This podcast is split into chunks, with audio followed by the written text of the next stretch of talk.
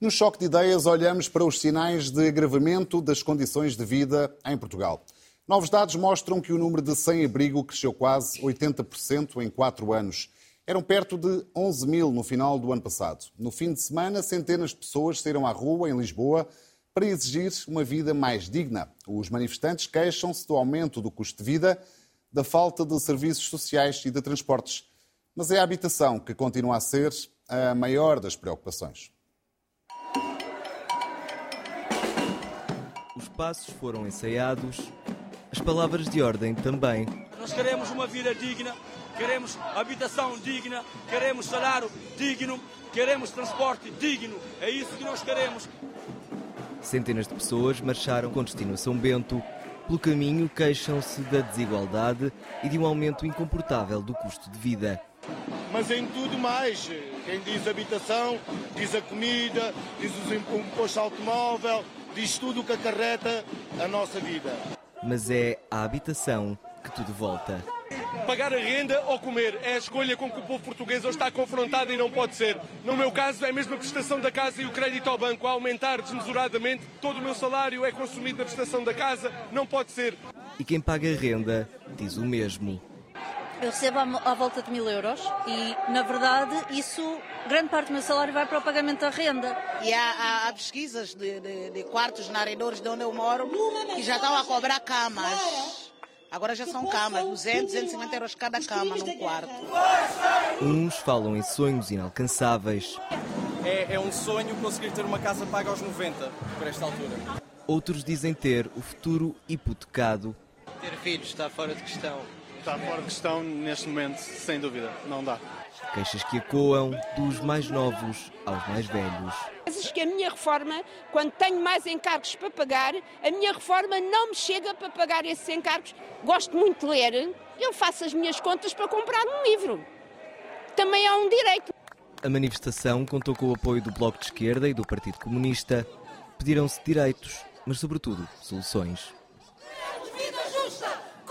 Vamos então ao choque de ideias, como sempre, com os economistas Ricardo Arroja e Ricardo Paz Nomed. Bem-vindos uma vez mais. Ricardo Arroja, eh, refaça a pergunta. estes protestos refletem um sentimento geral da população ou podem ser vistos como, de alguma forma, atos isolados? Não, refletem provavelmente o sentimento de franjas da população que, infelizmente, são cada vez franjas mais largas da população. Este protesto em particular teve o mote de juntar pessoas com motivações bastante diversas, portanto, falou-se naquela eh, manifestação de assuntos tão variados como a habitação, o custo de vida, eh, a repressão policial, portanto, houve uma miríade de assuntos que foram ali uh, trazidos à lista e, portanto, nesse aspecto, houve uma, uma, uma certa amálgama de protesto.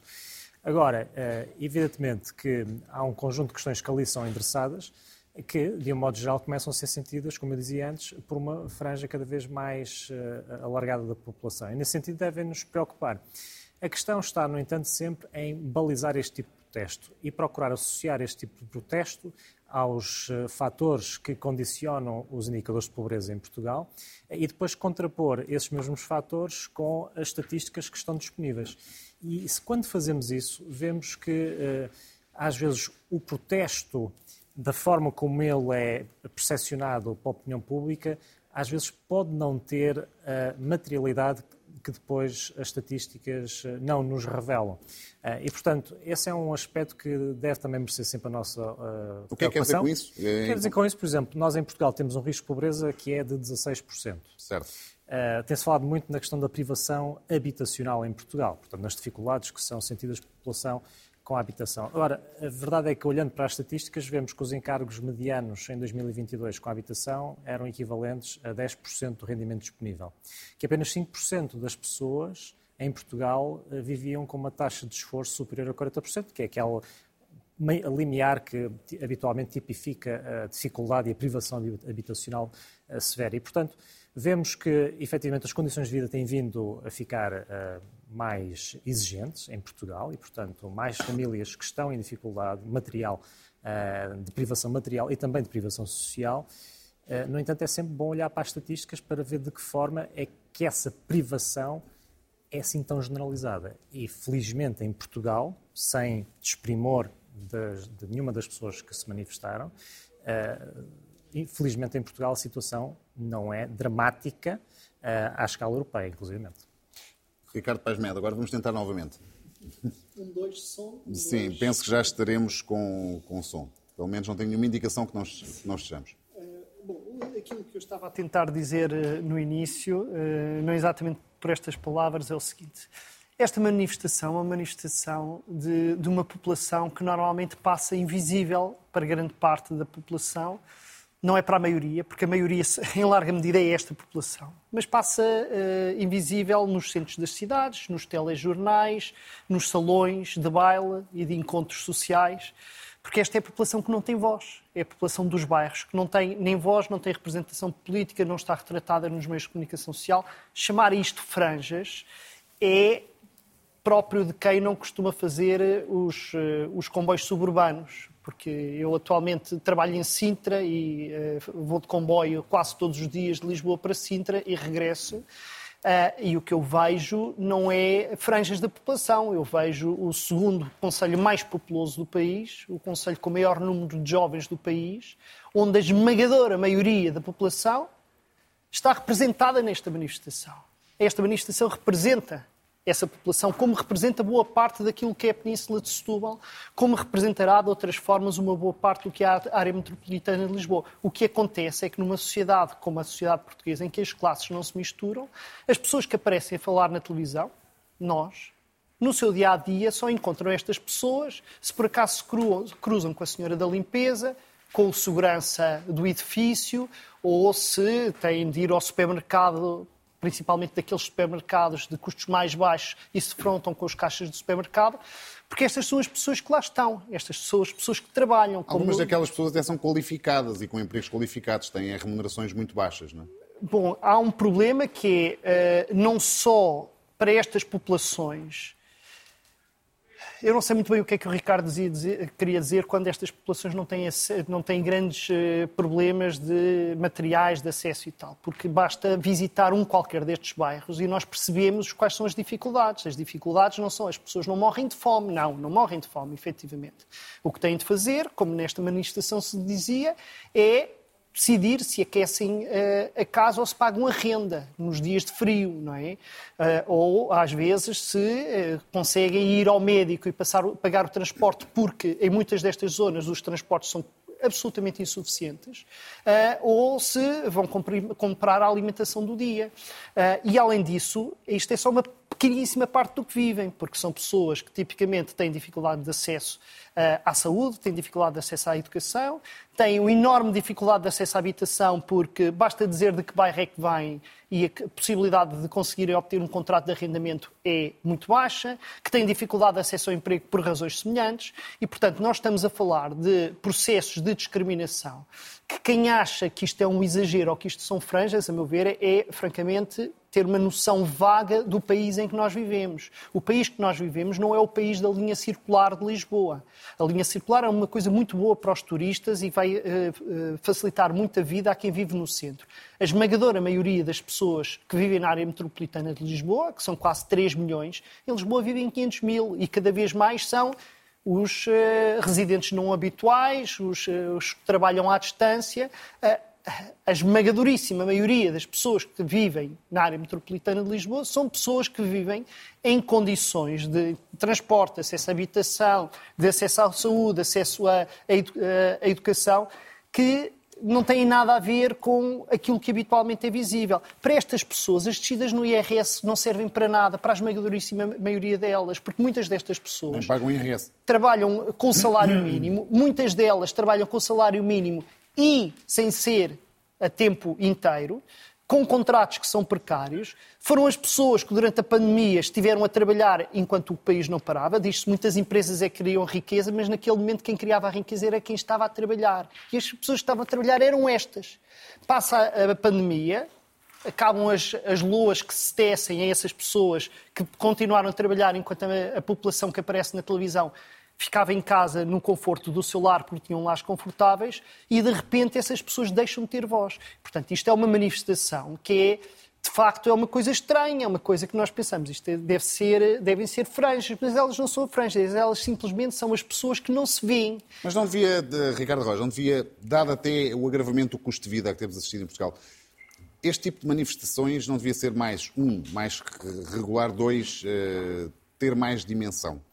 Bem, em primeiro lugar, aquilo que eu disse, ratificando o Ricardo, foi que sem desprimor das dificuldades destas pessoas, a situação em Portugal não é ainda dramática numa perspectiva comparada e tendo em conta a totalidade da população. Portanto, é importante não confundir uma percepção geral com uma alegada falta de sensibilidade por determinadas eh, camadas da população. Não foi isso? Que eu não acho que seja sensibilidade, portanto, acho que é e, portanto, e, portanto, invisibilidade. E, portanto, é retificar isso.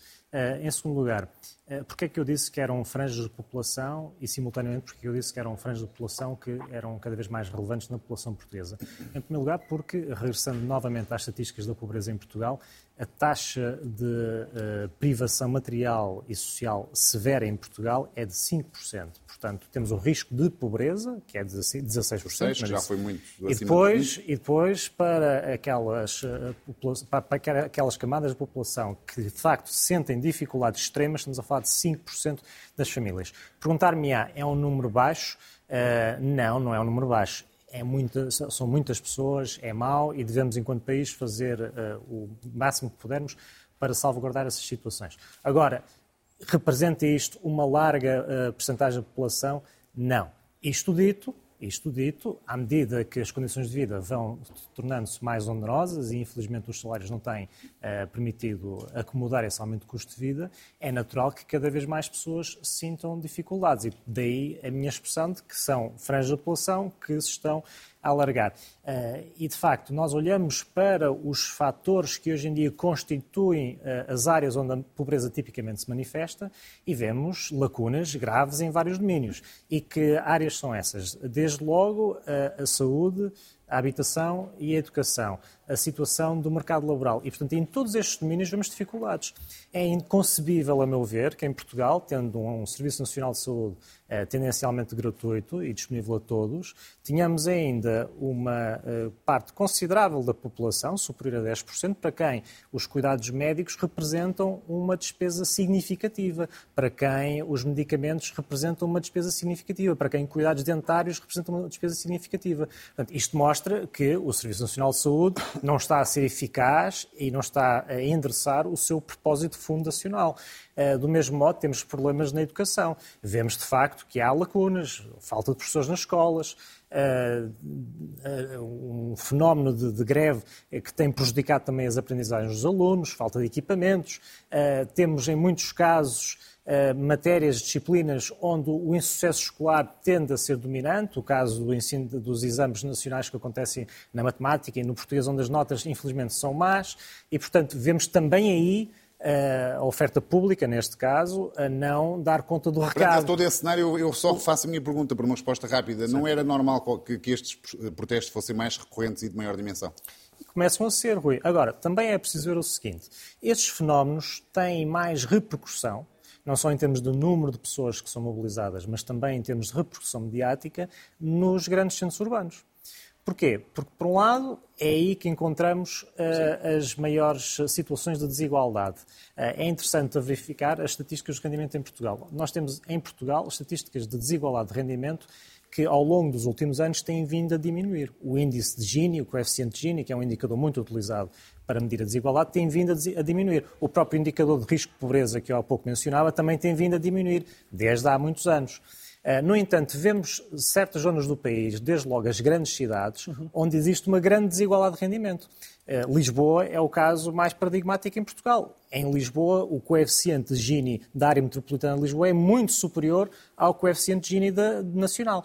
E, portanto, vemos que é nas grandes cidades que estes movimentos tendem a ser mais uh, convocáveis, na medida que é também nestas, nas grandes cidades que o problema da desigualdade é mais acentuado. Se, é mais acentuado. Obrigado, Paz Momento. Seria de esperar que, face à situação uh, que tem descrito, que este tipo de protestos fosse mais recorrente e de maior, de maior escala? Estas coisas não são automáticas, não é, por, não é pelo simples facto das pessoas viverem em situações eh, muito difíceis que imediatamente se tornam em sujeitos políticos ativos, conscientes e com capacidade de mobilização. Eu acho que o aspecto mais interessante desta manifestação é o facto de ela refletir que começa a haver organização cívica nas periferias, porque tipicamente o que acontece é que estas pessoas acham que esta sociedade não é para eles este mundo não é para eles. O que aparece na televisão não tem a ver com a vida deles. Aquilo que se discute nos jornais não tem a ver com a vida deles. E, portanto, não se sentem parte desta sociedade. São sistematicamente estigmatizados, são sistematicamente postos de parte. E, portanto, porquê é que se hão de dar ao trabalho, de tentar reivindicar, seja o que for, quando sentem que estão numa sociedade que, de que não fazem verdadeiramente parte, mesmo que cá tenham vivido a vida toda e os pais tenham cá vivido a vida toda, continuam a ser tratados como se não fossem de cá. E o que estes movimentos estão a trazer é eh, um sinal novo, é um sinal de que estas pessoas que vivem na invisibilidade e que viveram durante muito tempo numa espécie de anomia, de desistência, de repente estão a começar a ganhar voz, capacidade de mobilização, e isto é uma coisa interessante, é uma coisa que enriquece a nossa democracia. E uh, eu não, não digo, eu não consigo dizer seria expectável que houvesse muito mais disto. O que eu digo é, é muito bom sinal que começa a haver mais disto. E eu acho que isso está a acontecer. No centro das críticas, Ricardo Rojas está, em grande medida, pelo que ouvimos, até pelo que esta reportagem que exibimos reflete, em grande medida, no centro das críticas está o que se ganha, que é pouco, e o que tem que se gastar para ter uma casa, seja ela eh, comprada ou arrendada. Num país de baixos salários, como é que se resolve esta equação tão difícil de resolver? É muito difícil uh, resolver, mas desde logo é importante novamente voltar aos números. E os números não nos indicam uh, o, o, tom de, de, de, de, às vezes de dramatizar que, pelo qual se, se, às vezes se concretizam estas críticas. Uh, porque em Portugal os encargos medianos com a habitação em 2022 representavam 10% do rendimento disponível. Só 5% das famílias é que tinham uma taxa de esforço superior a 40%. Isto dados de 2022 vamos assumir que de 2022 para 2023 duplicaram. Não duplicaram, mas vamos assumir que no limite duplicaram. Continuamos a ter números que são, obviamente, preocupantes porque crescem muito, mas que estão longe de indicar uma catástrofe a nível nacional. Uh, e, portanto, o que é que temos que uh, considerar? Temos que considerar que, de facto, do ponto de vista da habitação, como nós temos vindo a falar ao longo dos últimos uh, meses, temos um problema de falta de oferta, temos um problema de falta de mobilização do edificado que existe para o mercado, nomeadamente de arrendamento, e, simultaneamente, temos um problema de salários em Portugal. e, de facto, aí eh, é difícil encontrar uma solução eh, de médio prazo porque os salários não se definem por decreto. Enquanto que na habitação podemos instituir incentivos que de alguma forma nos uh, permitam induzir mais oferta, seja do lado privado, seja também do lado público, porque nunca é demais recordar que do lado público temos em Portugal, um dos mais baixos níveis de habitação social uh, na Europa, temos apoios às rendas que também são incipientes quando comparamos com o tipo de despesa pública que encontramos em muitos outros países, incluindo países mais ou menos liberais, e, portanto, desse ponto de vista, podem ser desenhados incentivos que a médio prazo, um espaço de dois, três anos, consigam de facto acomodar parte da falta de oferta que existe, eh, com, tendo em vista uma redução dos preços, mas do ponto de vista dos salários, eh, o mesmo tipo de sinal é difícil de propiciar, porque desde logo, como eu dizia antes, os salários não se definem por decreto e porque os salários vão sempre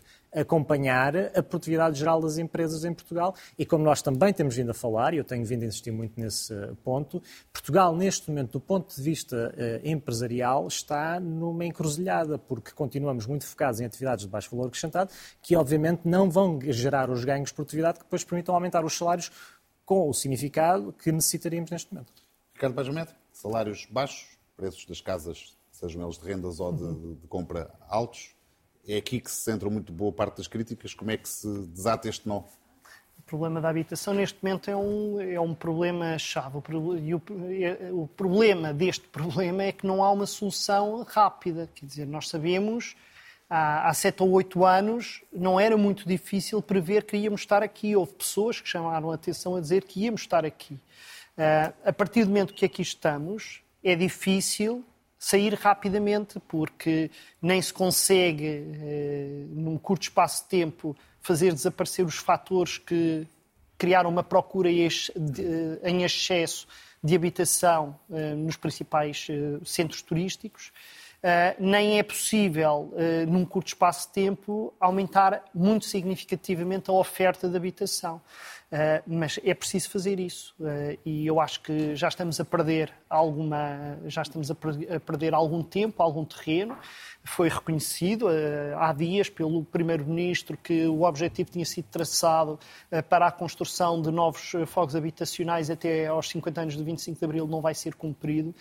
do meu ponto de vista, o PRR poderia ter dedicado mais esforços, mais recursos, não apenas através de empréstimos, mas também através da componente de subsídios à dimensão da habitação, e com isto vão-se perdendo, vão -se perdendo anos, vai-se vai perdendo tempo e não é só, uh, quer dizer, isto não é só um problema social, isto está-se a tornar um problema económico também, de, tanto porque uh, o custo da habitação é ele próprio um fator de perda de competitividade e de perda de eficiência económica. As empresas no centro de Lisboa, no centro do Porto, têm dificuldade em atrair pessoas sem despagar, ou no Algarve, uhum. uh, sem despagar salários elevados para compensar os, o custo da habitação. E, por exemplo, a atração de estudantes internacionais ou de cientistas internacionais, que são aspectos que em algumas áreas são muito importantes para a dinâmica das sociedades, fica muito penalizada por causa disso. E, portanto, nós temos de facto aqui um problema que é social, que é grave, o problema social do acesso à habitação. Uh, o aumento das, das casas não se, não se, sentiu apenas no centro de Lisboa, acabou por se, pouco e pouco se fazer sentir no resto da, das áreas metropolitanas, uh, mas, mas, é um problema ainda mais vasto do que isso. Um, demora tempo a resolver este problema, Ricardo Roja. Até lá, enquanto se resolve e não se resolve, enquanto se atenua e não se atenua, as medidas que o Governo tem adotado para apoiar as famílias e, num minuto e meio, uh, têm sido suficientes e, sobretudo, se vão no sentido certo? Nós já temos que essa questão em programas anteriores. Eu tenho sido a opinião de que, por exemplo, a dedução dos juros em sede de IRS podia ser mais transversal e não só, não apenas até o sexto escalão, que eventualmente os apoios às rendas para famílias efetivamente carenciadas, eventualmente poderiam ser um bocadinho mais generosos, tendo em conta o que acontece no resto da Europa. Uh, mas, e portanto, esses são sinais positivos, embora insuficientes, a meu ver. Uh, e depois há outro tipo de iniciativas que não estão de todo na orientação política que o governo tem seguido. Uh, em, em, particular, o, o, digamos, o incentivar de novos imóveis no mercado de arrendamento, porque aí o governo tem dado tiros nos pés sucessivamente. Eh, e, portanto, aquilo que neste momento precisávamos efetivamente era que o mercado de arrendamento em Portugal tivesse um influxo de novos imóveis, nomeadamente aqueles que estão uh, parados, e que se fizesse isso de forma a levar os proprietários voluntariamente a trazer os imóveis ao mercado e não com estas medidas ridículas de, e coercivas de forçar as pessoas a colocar os imóveis no mercado. Ricardo Pajamete, uh, os incentivos do Governo vão no, sentido certo e são suficientes? Oh, oh, Rui, o problema uh, das pessoas que sentem dificuldades do acesso à habitação não se resolvem apenas através das medidas de habitação. Quer dizer, eu já encontrei pessoas que vivem com contratos precários, com base salarial de salário mínimo, mas depois não trabalham os 40 horas por semana e, portanto, não, não recebem mais de, do que 500 ou 600 euros por mês, que têm filhos, que têm de pagar a creche dos filhos porque não há sítios de, com creches gratuitas nos sítios onde vivem, que têm, cada vez que se deslocam a um médico, têm de pagar táxi porque os transportes públicos ali não funcionam. Eh, que têm dificuldade em trabalhar em determinadas zonas pelo tempo que demoram a fazer essa, esse transporte. Portanto, uma das formas, que aliás era das, das formas típicas, por exemplo, dos países nórdicos, resolver o problema da competitividade externa da economia era garantir que as pessoas tinham acesso a serviços públicos, inclusive a transporte, tinham acesso a serviços públicos em condições, porque isso poupa no salário das pessoas e que se calhar a pressão da habitação se sente menos no rendimento das pessoas se elas tiverem o resto. E o problema em Portugal neste momento é que se prefere fazer brilharetes orçamentais do que resolver alguns problemas de infraestruturas, problemas básicos para pôr os transportes a funcionar como deve ser e para pôr as escolas a funcionar como deve ser, os serviços de saúde a funcionar como deve ser, e isso acaba por se refletir também nos custos de vida das pessoas e, portanto, é mais uma coisa que soma para além da habitação. Há muita coisa para fazer, não é só preciso olhar para o que é preciso fazer na habitação. Ricardo Pajamed, Ricardo Roja, mais uma vez, obrigado pela vossa presença. É tudo por hoje. Pode ver ou rever este programa em RTP Play, ouvir este choque de ideias com estes nossos dois economistas em podcast nas plataformas digitais. Voltamos na próxima terça. Até lá, tenha uma excelente semana.